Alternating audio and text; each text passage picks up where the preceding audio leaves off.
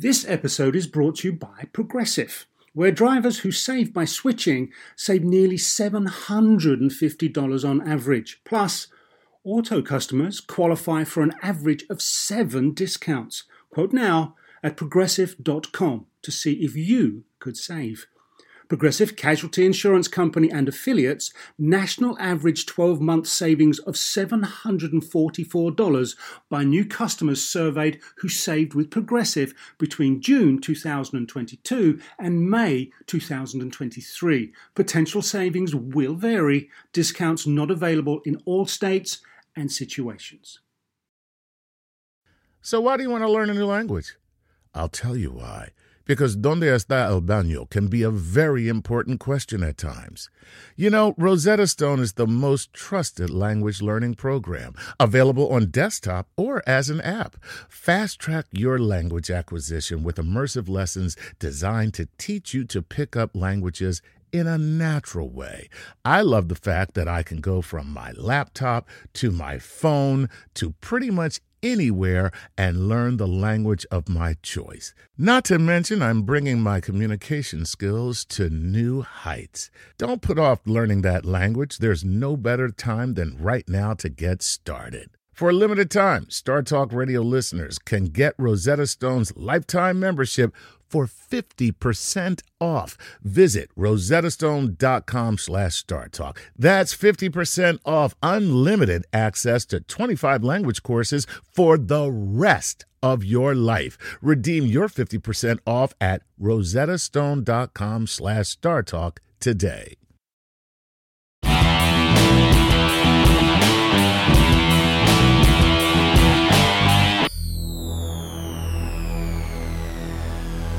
I'm Gary O'Reilly. And I'm Chuck Nice. And this is Playing with Science.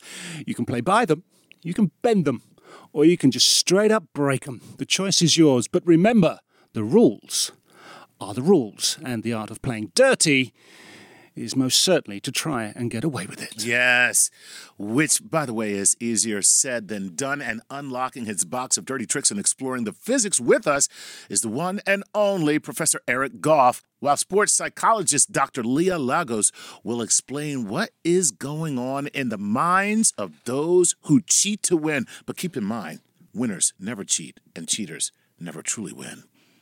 And the good guys always finish last. This is so true. And joining us now by video call to break down the physics is Professor Eric Goff, author of Gold Medal Physics and Professor of Physics at College Lynchburg College in Virginia. Now, before we get to the professor, he is eagerly waiting. I just have to expand upon something that's happened recently. It's happened in the world of cricket, which for some people doesn't bother them because they, they don't care if cricket exists. Some Right. people absolutely love it, Well, like yeah. football or, or baseball or soccer. The fans are super passionate about that. They are. And in some parts of the world, particularly India, it's almost Oh, it's- tantamount to being a It's religion. like a religion. Right. So, it, I have to tell you, yes, please do. I watched my first cricket match. Mm-hmm. I was watching it and I was like, how the hell could you make baseball more boring? But somehow they did it. Possibly not the uh, best way to open this section, but um, let's see what we can do and focus on what happened in Australia. Aus- the Australian national team were playing the South African national team, and ball tampering. uh, Chuck's going to love this. Ball tampering is what took place. One of the players has like a, a piece of sandpaper, an emery board. No sniggering, please. So in his pocket, and they are trying to create roughness on the ball. Uh, this then doesn't stay within the parameters of the world of cricket. The Australian Prime Minister gets involved. Then the governing board of Australian cricket banned Steve Smith, the all time great batsman. David Warner, he gets banned from playing domestic and international cricket. Cameron Bancroft, who's a young upcoming star, gets banned for nine months. The coach quits. It is a national scandal. It then becomes a global scandal. Um, and, and then it's like, wow, what just happened? So, Professor, please, uh, thank you for being patient. We in cricket is so full of physics, and it can be dependent on the surface of the wicket. It can be the atmospherics, uh, and then you can do things with the ball to get reverse swing. Yes. Mm. Reverse swing uh, and, and the ball aerodynamics. There's natural scuffing. There's shiny side. There's all sorts. So please, Professor, uh, expand upon what is going on with the physics in cricket.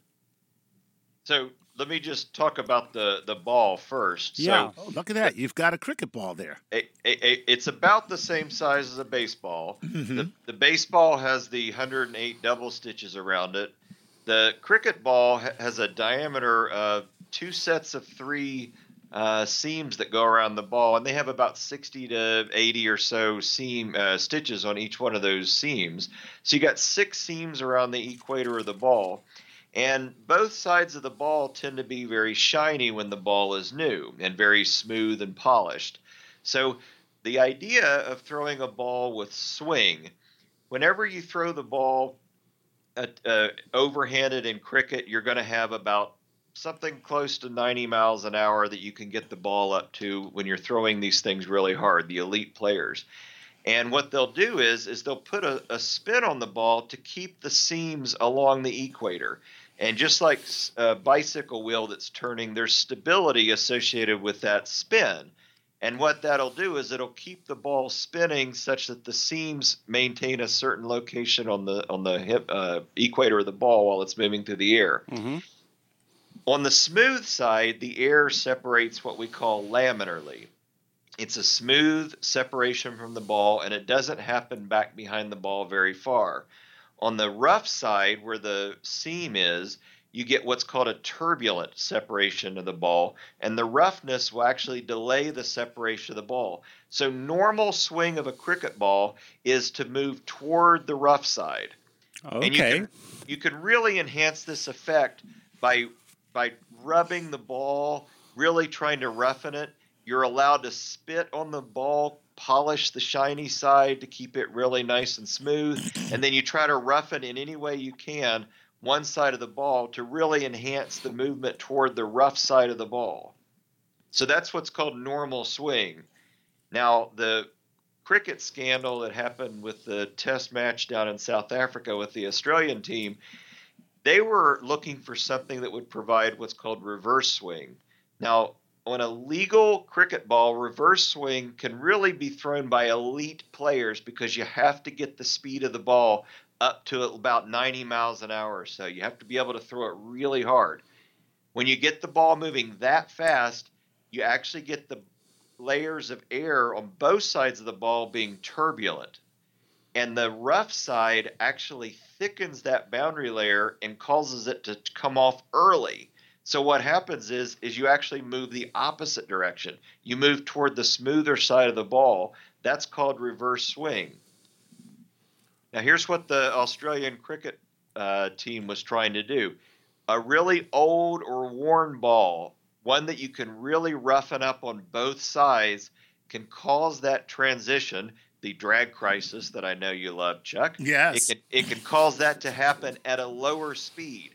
So instead of being an elite player that needs to get this over about 90 miles an hour, you can actually achieve reverse swing by intentionally roughening the all the ball, making it very worn up to about 70 miles an hour. So you can drop the speed at which you need to throw the ball for reverse swing. But why would you do that? Because that in and of itself is a tip off to anyone watching the game, whether they're an official or mm-hmm. not, that you're cheating because they know that whenever they see reverse swing, it's on balls thrown like as hard as an elite player can throw it. So why would I mean? Wouldn't that be an immediate tip off if I see a ball that I mean? There's a big difference even in baseball when you see a 70 mile an hour ball thrown, which you normally your curveball and your balls with movements in baseball right. are thrown at a lower speed. Agreed. Okay. Yep. So there's a big difference between seeing that and a blazing 93 mile an hour fastball go by. Like you, they don't even compare in when when you're looking at the two of them. So well, why, why would you do that? Keep in mind that 70 mile an hour is about a lower limit on this. So anything over 70 miles an hour, you're going to be able to get that ball to have the reverse swing if thrown in the right direct in the right way, as long as you've really worn and roughened Uh, okay. the entire ball. So we're talking about maybe somebody who can only go say 85, I gotcha. 84 miles an hour, Right. can't quite get it up to that elite speed, can now achieve that reverse swing, and it, and it's you know it's like throwing a screwball to a to the batsman. Right. Don't forget, Chuck, that probably 99% of all of the, you call them throws, bowls that take place have contact with the ground, ground, right. before they they arrive at the batsman and his wicket. And, and they're looking even then, Professor, to gain advantage through the physics of contact to spin and rotate from, from that sort of contact, surely. That that's right. So when the ball has the swing, and of course it's going to have typically some backspin on it, like so. And when it hits, it can skid off at a certain angle. If it's already moving with a certain swing, that's going to influence the angle that's going to come off of the pitch. So that absolutely it can be, prove devastating to the batsman if the ball is coming in in a direction that the, the bowler has thrown it that's going to have that perfect bounce off the, the pitch and knock it right into the wickets. So there's was there was a similar and it wasn't as much of a controversy uh, that happened in professional baseball. I think the guy's name was uh, Phil Niekro, and he was Joe. Uh, uh, was it Joe Niekro? It was his younger brother Joe. yeah. Okay, his younger brother Joe Niekro uh, had an emery board. Uh, and and when he was on the pitching mound, and what he was doing was taking the emery board and roughing the ball, and and then he would throw a ball that had so much movement in it that it looked like a cartoon pitch, like the ball When was, the when ball don't was know this, literally moving me in a when, when? corkscrew. When was this? oh God, how long ago was that, Eric? Oh gosh, I got to think that was back in the '80s. Yeah. I mean, I, I remember when it happened, but it, it's been Yeah, it was a long time ago. Yeah. thing is now we have such ultra HD Oh, you cameras couldn't do that today. and you have so many more cameras at a game Yeah. Everybody's on camera at some point Oh yeah, another. and by the way, the close-ups to, in today's game are make it impossible because, like, you ever see the close-ups during like the playoffs where the camera goes into the glove? Yeah. yeah. The guys, Oh, yeah. the, the, the the the players holding the pitchers holding the glove, uh, the ball in the glove, and then they somehow they get a shot from all the way across the field of the of the pitcher's hand inside the glove. So there's no way that I wonder what they're you could do looking for. I wonder what they're Yeah. looking for. but the cool Well, the, the video that you saw of the, the cricket player, I think it was it Cameron Bancroft that was the one that was caught. Yeah. So you have the, the little yellow piece of uh, uh, the the sandpaper that was seen between the fingers, and he was actually seen roughening the side of the ball with that paper, Right. and then he was also filmed actually trying to put it down in his in his trousers. Well, at least he he wasn't as bad as Joe Niekro, who just threw the emery board in the air when the ump walked up to him. that's Like, right, He you know. literally put his hands up like, "What emery board?" and threw it. Baseball infields are littered with emery boards all the time. exactly. So, I mean, we have a term in baseball called juicing. Juicing. Juicing a baseball, and there were allegations in the last World Series, weren't there, that the balls were juiced? uh, Yes. Uh, uh, and there's a lot of things. Is there any way in cricket you can juice the ball outside of what we've just discussed, or even the bats for that matter? What do they put in the ball to make it juiced? What do they do? Do they make the core bigger or smaller, Eric? What's So what, when I they mean, juice you've a got ball? all kinds of in, in a baseball. I mean, you when you take these things apart, you've got all kinds of winding, and you've got a you know a really hard rubber core in there. I mean, if you change the internal structure of the ball, you can change the way it comes off of the bat, the speed at which it's going to come off. The And it's bat. it's not. If I'm not, correct me if I'm wrong here. A baseball isn't built to an exact size. It is within certain parameters. It does have a, a, a fairly narrow range, though. It's, I mean, it's not like golf. I mean, a, Hmm. a baseball, the rule book for a baseball, it's actually fairly uh, rigid. I mean, you have a very narrow range that you can have for the circumference of the ball and for the uh, weight, but we're only talking about like a quarter ounce or so that you can vary the, the weight of the ball. But would that make any difference were you to increase the weight? Sure.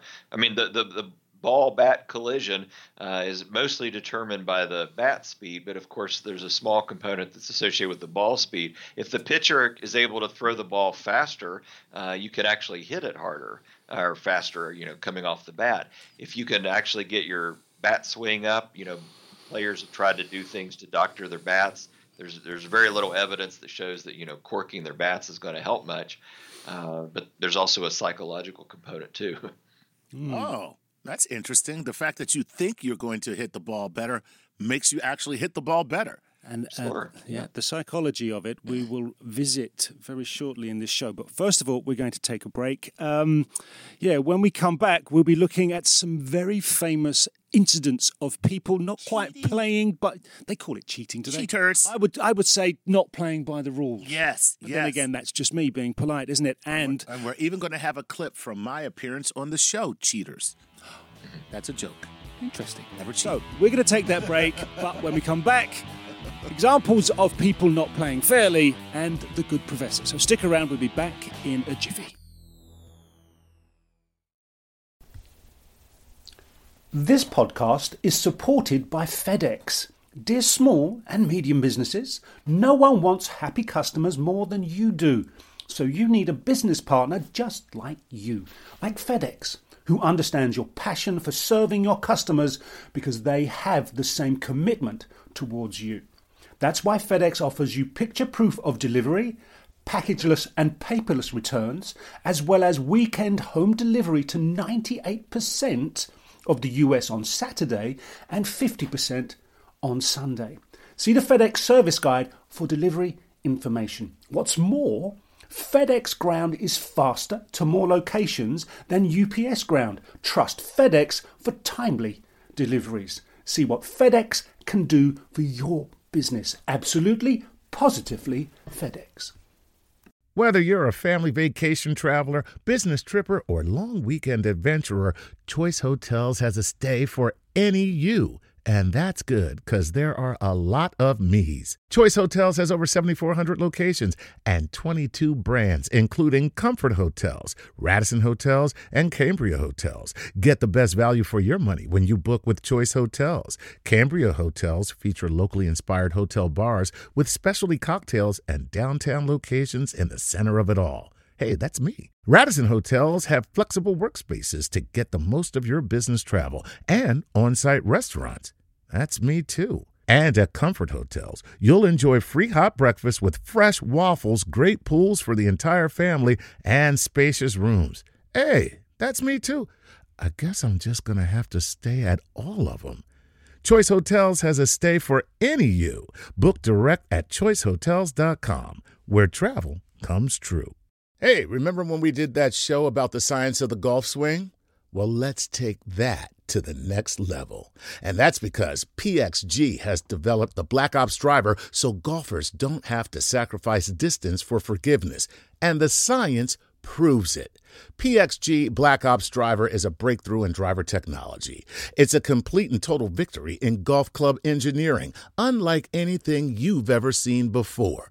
Black Ops drivers are adjustable to deliver a combined MOI of 10,000 plus for unreal forgiveness. Now that's ridiculously high. The higher the MOI, the more forgiving the club will play. So you don't have to square the ball perfectly for it to go straight and get distance. Add PXG's new advanced material face technology, and you get incredible ball speed that pushes the distance to the absolute limits. More forgiveness, more distance, no sacrifices.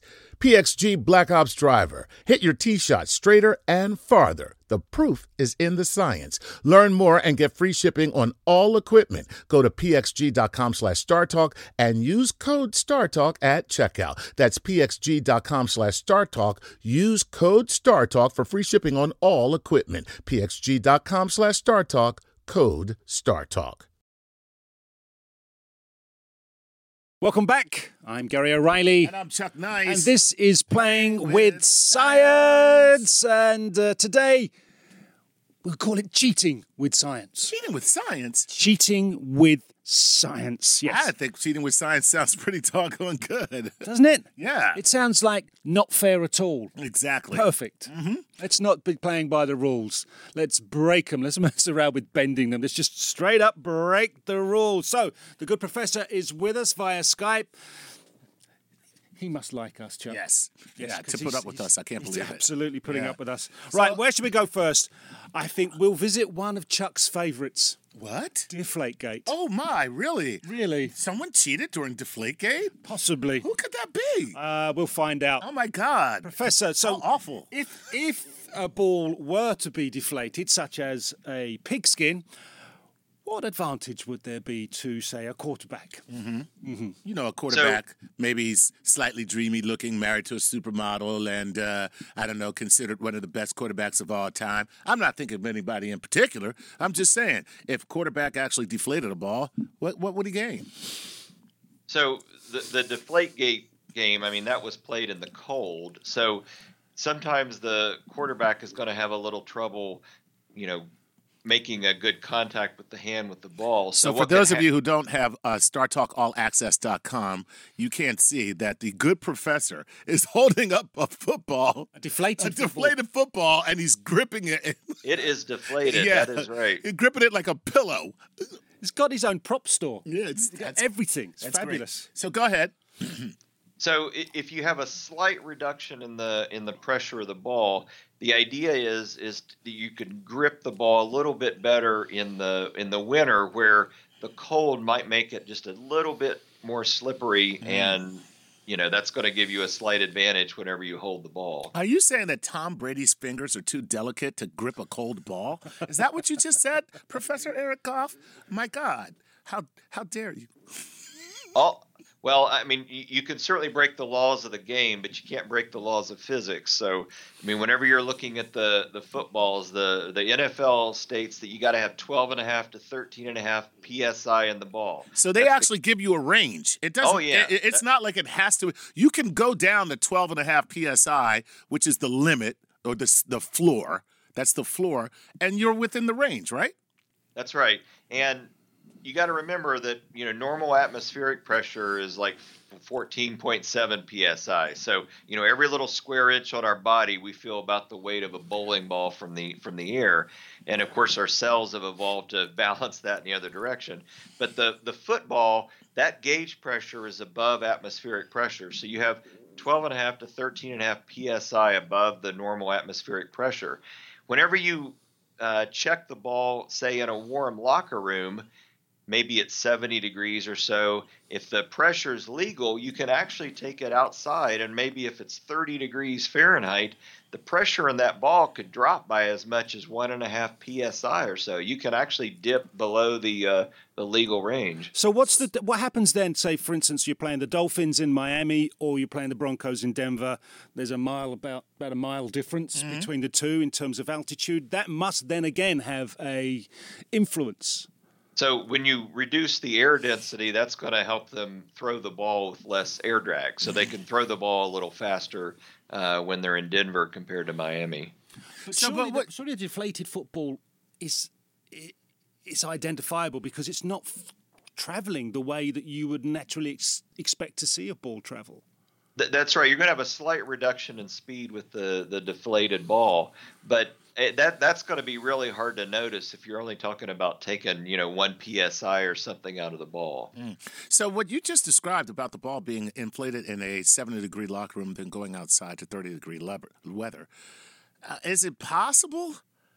Please God, say no. That Tom Brady didn't cheat. That he just inflated a ball to 12 and a half psi, and then it went. They took it outside, and the cold weather caused the ball to uh, to to shrink a little bit. I mean, that happens to your tires on a cold winter morning. Like if it like in a day where you get a really big swing in temperature, right? So it's a fall night, right, and it goes down into the 30s. All right. right. You come outside in the morning and you're like, "Holy crap, my, my tire is going flat." But really, it, it was just the cold weather that that d- deflated your tire a bit. So, w- one of the questions I got asked on uh, NPR when all this was going on was, you know, do you think the, the Patriots cheated? And of course, my answer was, I don't know. I don't have any information to know whether at that time uh, they cheated. But keep in mind, the, uh, the, the each team is supplying the balls. So, if you have, you know, the, the Patriots are using a ball outside, and then you've got, you know, their their the the other team is using the ball. I mean, the the they're using their balls and the Patriots are using theirs.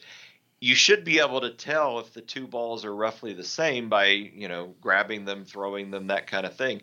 I think what got the the Patriots in trouble was the balls they were using felt a little different compared to the ones that the was it the Colts they were playing in that game that they were using uh, on the other side of the ball or on the other side of the, the field. I mean. Mm, okay. Okay. Oh well, uh, then I'm going to say yes, they cheated. All right, good. I'm glad we cleared that up. We've kept glad check- to glad to help you. Yes, yes, that's therapeutic, Professor. Right, let's move on to a subject um, that's close to your heart: cycling. I know you are a, a massive Tour de France fan, um, and you model every stage of the tour every year. So, uh, how do you go about? And we, we, there's some very famous cheating or, or, breaking the rules in cycling. But how do you go about in terms as an individual and then in terms of a team? Because we've seen a lot of rumours just recently with Team Sky, who are a big player in the world of cycling.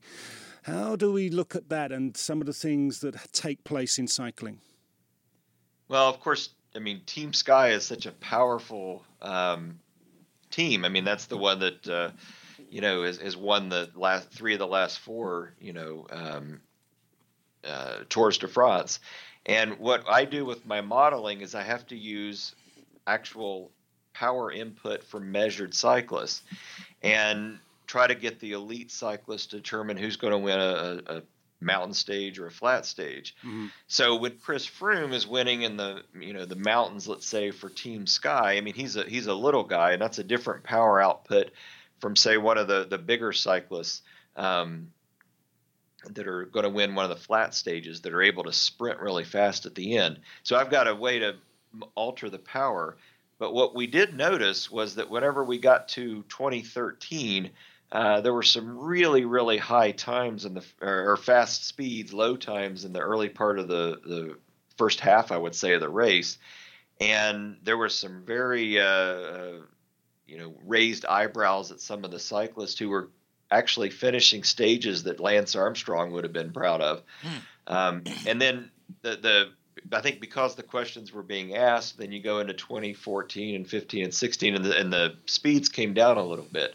So I mean, there's there's a little bit of self-correcting going on once you know the the technology is able to watch you know how fast these these cyclists are going and and to track them, and they also have the black sticks on the bike, so they can actually get some power output readings from those sticks to get the uh, bi- the biomechanical data supplied by the you know the teams can publish that. Chris Froome Steve, uh, published a stage 10 from a couple years ago, and it was right on to what we were modeling. So we weren't too worried about him. But you occasionally get some pretty high power outputs that you you know cause your eyebrows to raise. So is it true that everybody is on some kind of um, doping in the World Cup? I mean, the Tour de France. Tour de France. I'm sorry, not not the World Cup. Uh, in the Tour de France, is it is it true that like you know augmentation is just something that is part of the sport and has been forever? I, I honestly have no idea. Uh, I'd like to think it's it's it's competed fairly, but uh, there well, are if, every, years. if everybody's doing it, it is still fair. As uh, I mean, you know. No, um, I mean, I got to think there are some that aren't doing it, but I just, I, you know, I got to say, I don't know. I don't know what every single cyclist is doing. Um, I know we've heard stories about how the the locker rooms are and how some of the younger cyclists feel like they need to do something to, you know, keep their livelihood going. Um, you know, I, I, I kind of hope the sport's gotten cleaner since since Armstrong was caught. I think there's a there's a major hope along the lines of what you've just described that it is clean, but there were there was pictures of a bike being doped with like a secret engine built into the the upright of a frame, and when a when a rider went over, the rear wheel just kept spinning. Oh no! Yeah. Oh, it's, it's, oh, how have embarrassing! I, have I have I had have I just been watching fake news, or did that actually happen? Uh, I'm not really sure what was in the bike frame there. I mean, the, the the rules do put a lower limit on the mass of the bike, so you know the cyclists try to improve the technology of the bike so that they can work with as as you know small a mass bike as they can, so mm. that they're not having to lug too much massive equipment up the Alps, for example. It's a strange one, the tour, because it's such an emotional ride for was it three weeks? Yeah, it's it's 21 stages. You got two rest days in Wow. the middle of those three weeks. Just just two. So you got hmm. 21 stages, and you know, you, the the average calorie burn is equivalent to about 10 Big Macs per stage. So that that's a lot of uh, calories are burning every single day.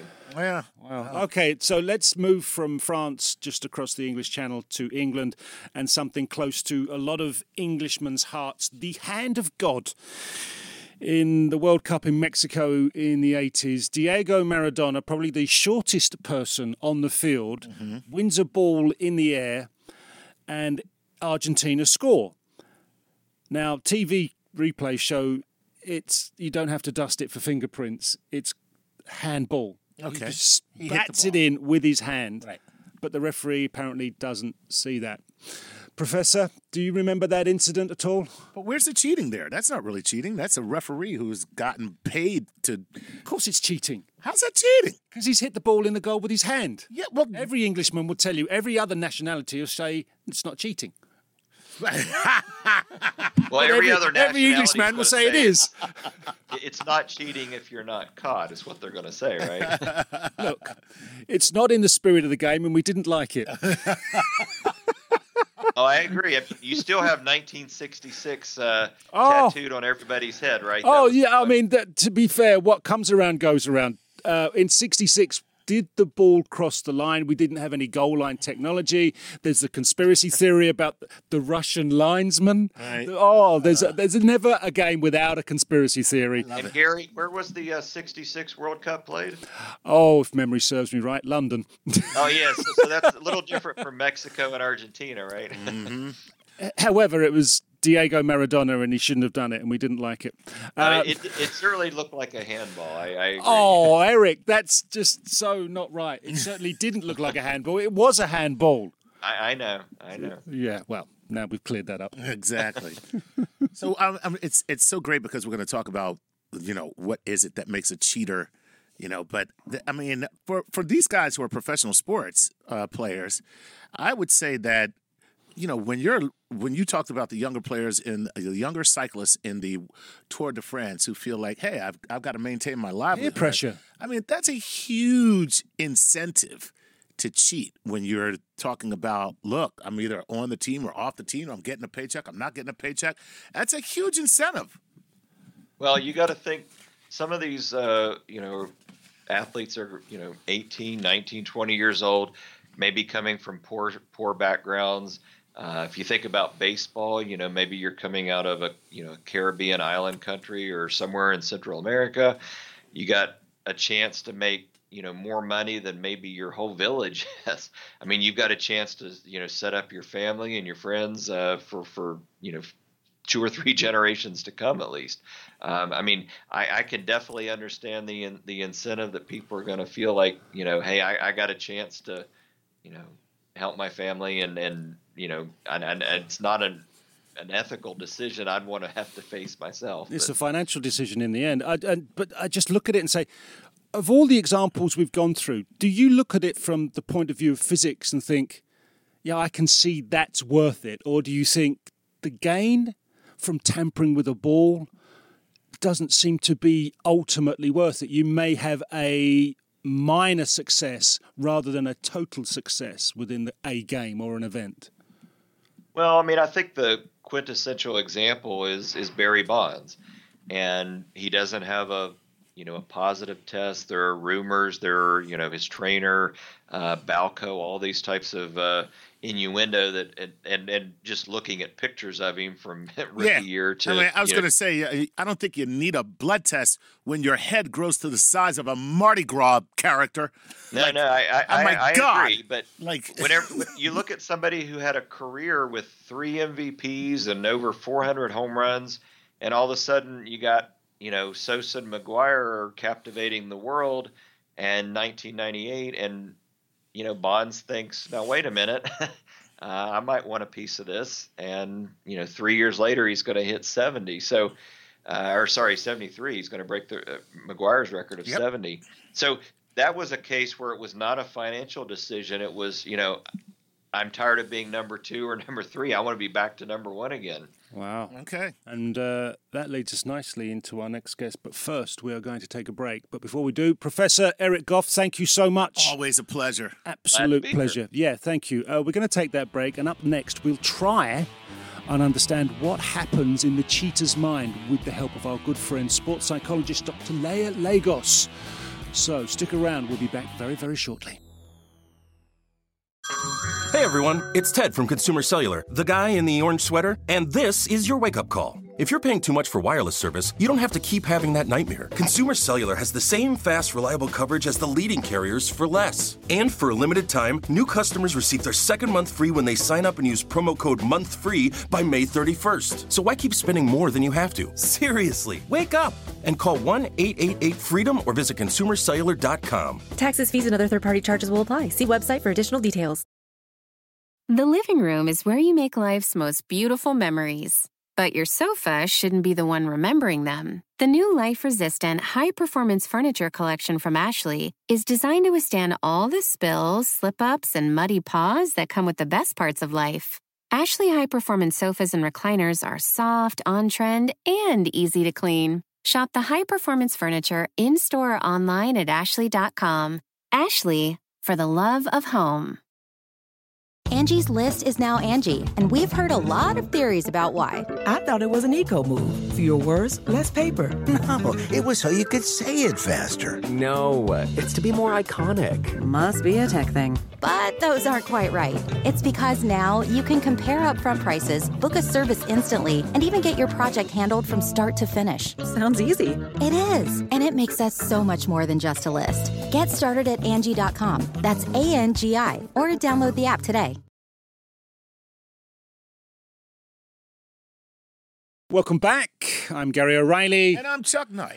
And this is still playing, Playing with, with science, science. and we're talking about cheating in sports, breaking the rules, not bending them, breaking them. And joining us now via Skype is sports psychologist Dr. Leah Lagos. So, welcome back, Doctor. Good to have you back on the show. Hi. Good to see you both. nice to see you, Leah. Yeah, we've been discussing the recent cricket scandal between Australia and ball tampering and uh, and South Africa, and it sort of got everybody thinking on the show about the perspective of what goes on in The mind of an mind. athlete. Yeah, why When you're a cheater. why go from you spend so much time working hard, training hard, and then you just go ah I'm going to risk it all. yeah. I just got to do this. So, and, and, and with that, let me ask you uh, from a neurological standpoint is there a difference in the brain chemistry between someone who is a serial cheater, I'll call them? Yeah. I mean, this is the person who just, for whatever reason, they got to win. All right, they'll cheat at poker, they'll cheat at golf among friends. uh, they just cheat. That person. And then the person who cheats because they feel as though they have to. Mm-hmm. I'm going to get cut from the team, so I got to perform a little better. Or the difference between like a guy being hungry and stealing a loaf of bread mm-hmm. and a guy who's just like, I love stealing stuff. Yep. Well, you know, it's such an interesting question, and there's so many different pieces of this that I'm excited to, to tap into today. But what I see from a physiological perspective, these people that are perpetual cheaters in everything, not just sports, but life, gamemanship, friendship, work, they have difficulty managing their emotions, a physiological imbalance or a heightened arousal level that they can't quell or satiate in any other way. Really? But there is a dopamine response that happens amongst this subset when they do cheat. It's short term, of course, because there's punitive consequences, right? Yeah. If you get caught. Um, but, so it's the there is a it's high. it's the thrill of getting away with it. Is that the reward system in play here? It can be Ah. at certain times. Now, when we talk about a team like the Australian cricket team, the, the features here are different because this is a team. Cricket, the, the sport of cricket in Australia is is such a- just an esteemed sport, a, a respected sport. This team was looked at as deities and godlike in in terms of what they were capable of on the field, but also uh, they touted this kind of ethical standard. So why on earth would these players be involved in a scandal of cheating? Well, what's interesting about this team is that they had a winning record which seems makes it seem even more strange. But when you think about it from a psychological perspective, it, it doesn't seem so strange because they had more at stake than let's say the underdog. So we see that time and time again that the teams that are more likely to cheat are actually ones that have had a history of success as opposed to failure. So now is that history of success a result of the fact that they're cheaters? it's possible. Not, it's, that's a fair point. Um, but it's not necessarily a, a cause and effect. But sure, surely there's a culture around these athletes yes. that must enable them. Because I, I think back to some coaches, and there is no way I am going to be pulling that kind of stroke or anything like that while he's my coach. Imagine Vince Lombardi as your head coach mm-hmm. and you thinking, I'll, I'll deflate the ball today. The fear of what he would do to you is enough for you to take a step backwards. So uh, it's this the, the, culture around these athletes, these players, must have had some sort of fracture. I'll call it that. A hundred percent. When you have a team with a strong team culture, they the team culture can hold one team member or even an isolate behavior accountable, such that the deviant behaviors get flushed out. Uh-huh. Um, and in this instance, the coach conceded, you know, in his resignation, there was an aspect of this that he wasn't able to instill in the team, which was a team culture that that was able to uphold the principles of the game it's interesting. He quit, but these other player, the players that were responsible, were just banned. Well, that's yeah. because they're players. no, no, no, but it's, it's nobody mean, wants to get rid of their good merchandise. Yeah, he looked at himself and said, "I've in a way enabled this," or maybe he just said, "This looks so bad for me. I've got only one option." But did, wasn't there political pressure as well from the Prime Minister of Australia? Oh, well, that's a good reason to quit yes, uh, some some pressure from external pressure indeed. Uh, and it was it was certainly very interesting to see the events that then followed, which was the response from the Australian public after they saw the players remorseful, apologetic, and even teary-eyed on the screen. What happened to the Australian public? What? They become they became empathic.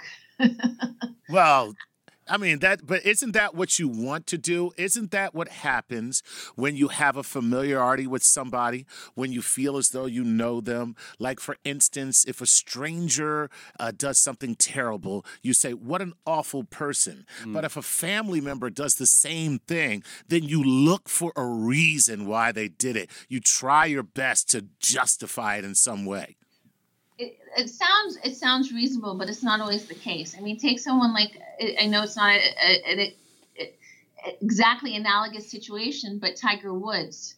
Mm-hmm. you know, he was in the hearts of many people, and and and they they were not soft in in their response. And I, it's not a, a perfect analogy uh, because there were consecutive uh, issues, but. Um, so there, there can be very different responses that aren't empathic from from people that are third parties that felt attached to the players. Is is this a singular act, or do you find that this has to be a party agreement in a, in, a, in an act of cheating?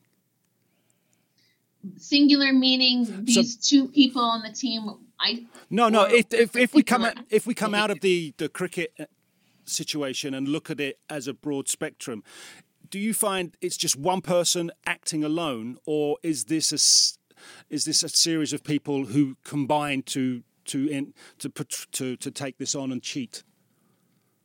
It varies from situation to situation, but what we do find is that teams that are very close uh, can also be at more of a risk to cheat because they do everything together. So right. that that's not always an intervening factor. Now, team culture is different uh-huh. than team uh, than a, than a team that that identifies culturally as one. Well, and you're right because you know there was a scandal. Um, I believe I don't know what school district this was. I believe it was Atlanta, if I'm not mistaken. I could be, uh, where the teachers got together and helped students cheat on a test that was a very important mm-hmm. test. And I mean, I'm sure that screws you up as a teacher. I mean, as a student, Yeah. you know, that's got to screw your mind. It's just like, wait a minute, you're the one who wants me to cheat?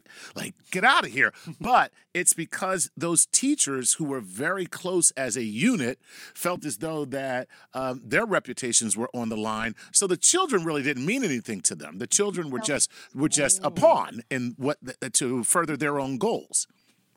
That's really an interesting point because at play psychologically, uh, from my perspective, with the Australian cricket team was a cognitive shift from seeing the risk is not worthy of cheating to seeing the risk is worthy. And what you just described was a similar change in cognition with those teachers, right? The the, the consequences were worth were worth the possible uh, risk. Yeah. Do you find that at one level, I look at this this scenario and go, there must be an unbelievable amount of arrogance because there are so many cameras, you are so obviously scrutinized. And then I look further back and think, what if it's not cheating to these individuals because this thing has happened for decades? That they've grown up with ball tampering in cricket. Hmm. How, how, and it's normalizing the behavior. yeah. So what what if they haven't in their own mind broken the rule? They've not cheated because the rules are such that that's always been like that. I think it's a really important aspect and, and one of uh, very critical reasons people cheat. They find ways to normalize it. Now, whether that's true or not, Right. Yeah. we, we can question. But in their mind, it, it's it's a way to normalize the behavior, and it's no longer a deviant behavior. So, do those same attributes can they be applied to the cheater who breaks the laws uh, or like marriage or relationships? A lot of people, when they're in a relationship, now uh, they feel like, "Hey, we're exclusive. It should just be us." And what you find is in every single culture, all across the world, no matter what it is, how religious or not, you have people who cheat on their mm-hmm. wives or their husbands. That's all there is to it.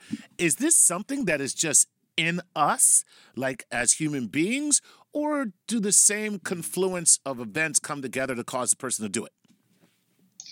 Well, you know, the the desire to cheat in a relationship can stem from some similar cognitions as cheating in sports, although it's not a perfect similarity. The cheating in relationships can oftentimes occur because of an interpersonal need for con- connectedness. And and there's evolutionary psychology and it's a different perspective but this idea of needing to connect it's in the dna uh, you know there's a there's a cohort of people that propose that that that's that's more of a baseline need than being monogamous. Uh, you know it everyone has their different perspectives but but that's that's one um, and and that need for interpersonal connection is different than per se than what we're seeing more in this particular Australian cricket situation, which is what we're we're seeing that in that instance, in the heat of the moment, um, they're making a decision to take a risk that seems worthy to them. Interesting. I just wonder now to take this to another level, if Chuck and I are athletes. well, only one of us can laugh at that, and that'd be me. Okay, so this this, this no, this is uh, obviously a make believe scenario, and then we find ourselves in a state sponsored program Mm-hmm. where the state is doping and we're just fed into the machinery. How does an athlete cope with that, or do they just say, you know what, I'm winning, I don't care? How how do they cope with seeing other people? No, how do you how do you how, how do you cope if you know you're being put through the machinery of a state sponsored program where you are cheating? Like Russia. To, to be honest, I mean, and, you know, then so uh, uh, as a as an athlete, do you start to examine yourself and say, "I'm only doing well because of," or do you just say, "I don't care, I'm winning"? Well, I think there's another interesting point about identity, right? You're assuming the overarching identity of the organization and therefore changing perhaps what would be your internal based behavior based upon what? The identity that that you accepted or, or that you're touting. So then then it becomes a cognitive dissonance about reducing dissonance so that your identity that you've now accepted matches matches the way you're behaving. Yeah, I mean that, that that's that's pretty wild. So d- now that wouldn't apply to the person who just wants to win at everything. Like I have a friend who, I mean, you know, Chuck. yeah, yeah. We'll call him. We'll call him.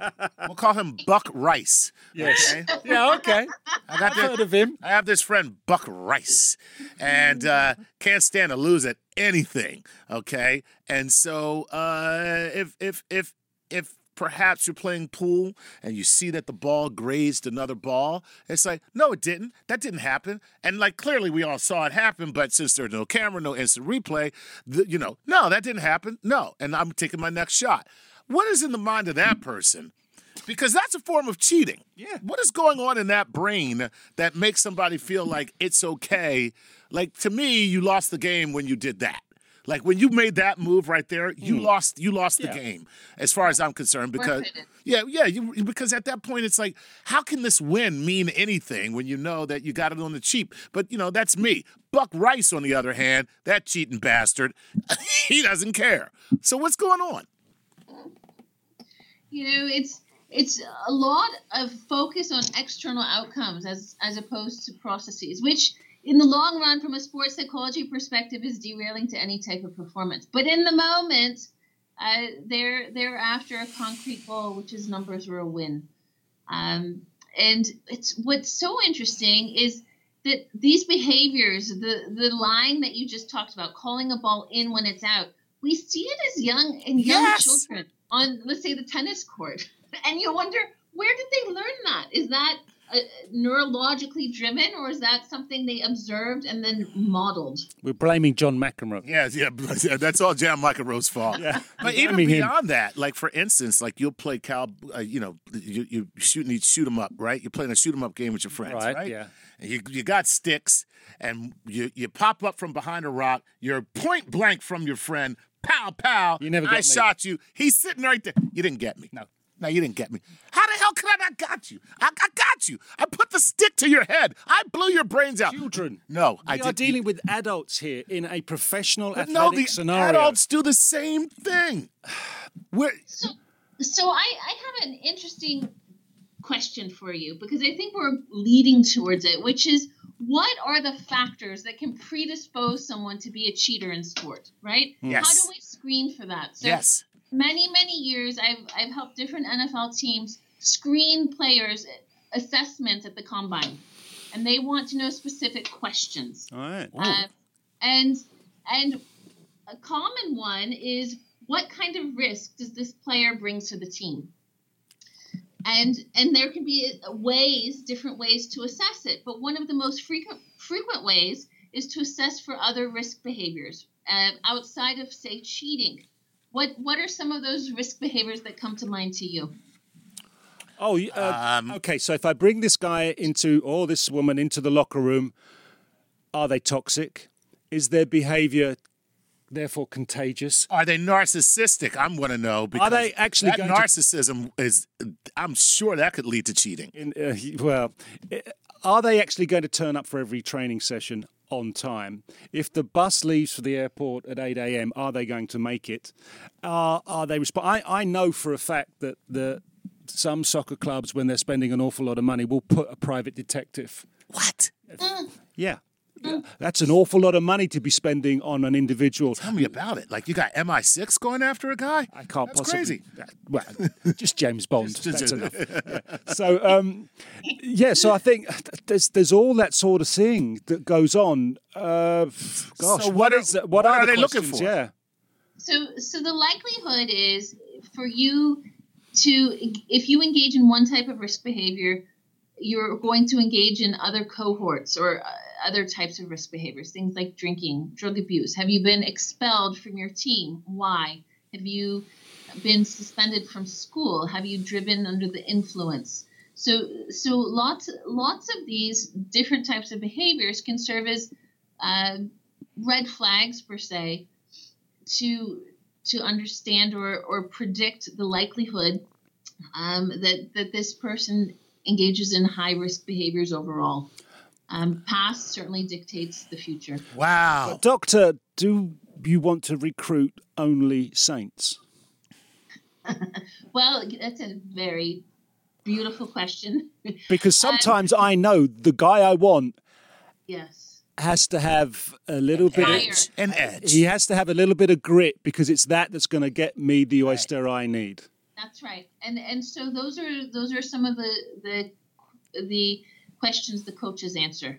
The the, the ah. psychologists provide the information and the coaches decide what's what's proficient or, or acceptable for each Is it worth it? Hmm. Interesting. Wow. But Wow. the problem is if you have a whole team of of high risk, you- you're and there are teams that are known to accept more high risk. The Raiders. The bad Oakland Raiders. the bad news bears. I can see what you said. See, that then gets the culture of that recruitment gets driven by the head coach. That's right.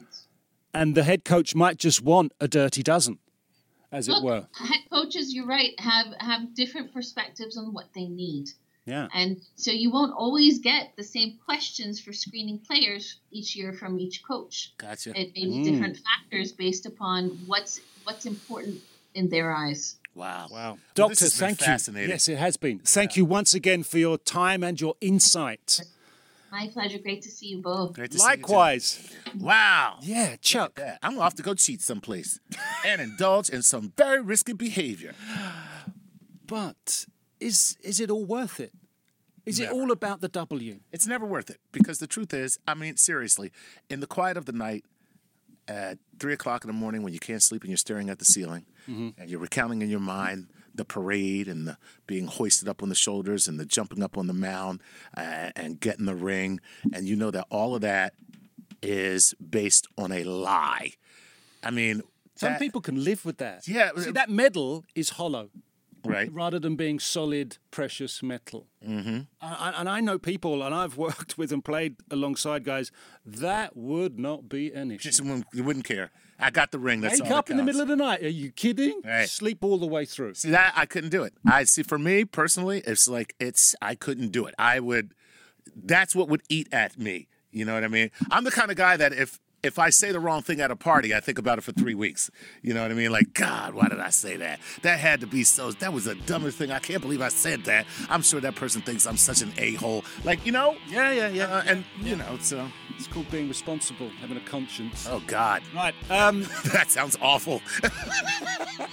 I don't know. Some people give it a try, some people don't. there you go. Right. I'm Gary O'Reilly. And you I'm are Chuck Nice. You are Chuck Nice. You are. Yeah, the nice Chuck Nice. There you go. And uh, this has been Playing with Science. I hope you've enjoyed our show. It's been quite insightful, and we look forward to seeing you all soon. Whether you're a morning person or a bedtime procrastinator, everyone deserves a mattress that works for their style. And you'll find the best mattress for you at Ashley. The new Tempur Adapt collection at Ashley brings you one of a kind body conforming technology, making every sleep tailored to be your best. The collection also features cool to the touch covers and motion absorption to help minimize sleep disruptions from partners, pets, or kids. Shop the all new Tempur Adapt collection at Ashley in store or online at ashley.com. Ashley, for the love of home. The mm-hmm. Angie's list you know and trust is now Angie, and we're so much more than just a list. We still connect you with top local pros and show you ratings and reviews, but now we also let you compare upfront prices on hundreds of projects and book a service instantly. We can even handle the rest of your project from start to finish. So remember, Angie's list is now Angie, and we're here to get your job done right. Get started at Angie.com. That's A N G I, or download the app today.